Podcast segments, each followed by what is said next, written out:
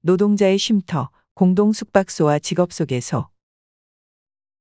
인천부가 1920년 8월 1일 율목동 58번지에 인천 최초의 노동자 공동 숙박소를 설립하였다는 기록이 보인다.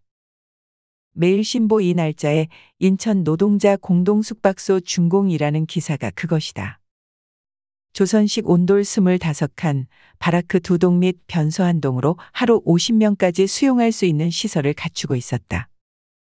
숙박소 설치의 목적은 노동자로서 주소가 없이 여인숙 또는 하숙 등의 숙박도 못하는 빈곤자에게 숙박의 편의를 도모하는 것이었다. 숙박료 오전, 식사 한 끼 15전이었으며 직업을 소개하거나 야학을 통해 노동자들을 가르치기도 했다. 인천부사의 기록에는 1921년 8월 5일 부설 직업소개소도 함께 개설했다고 기록하고 있다. 이 공동 숙박소는 노동자 숙소로서 당시 인천부가 설립, 운영했던 일종의 사회시설이라고 할 수 있다.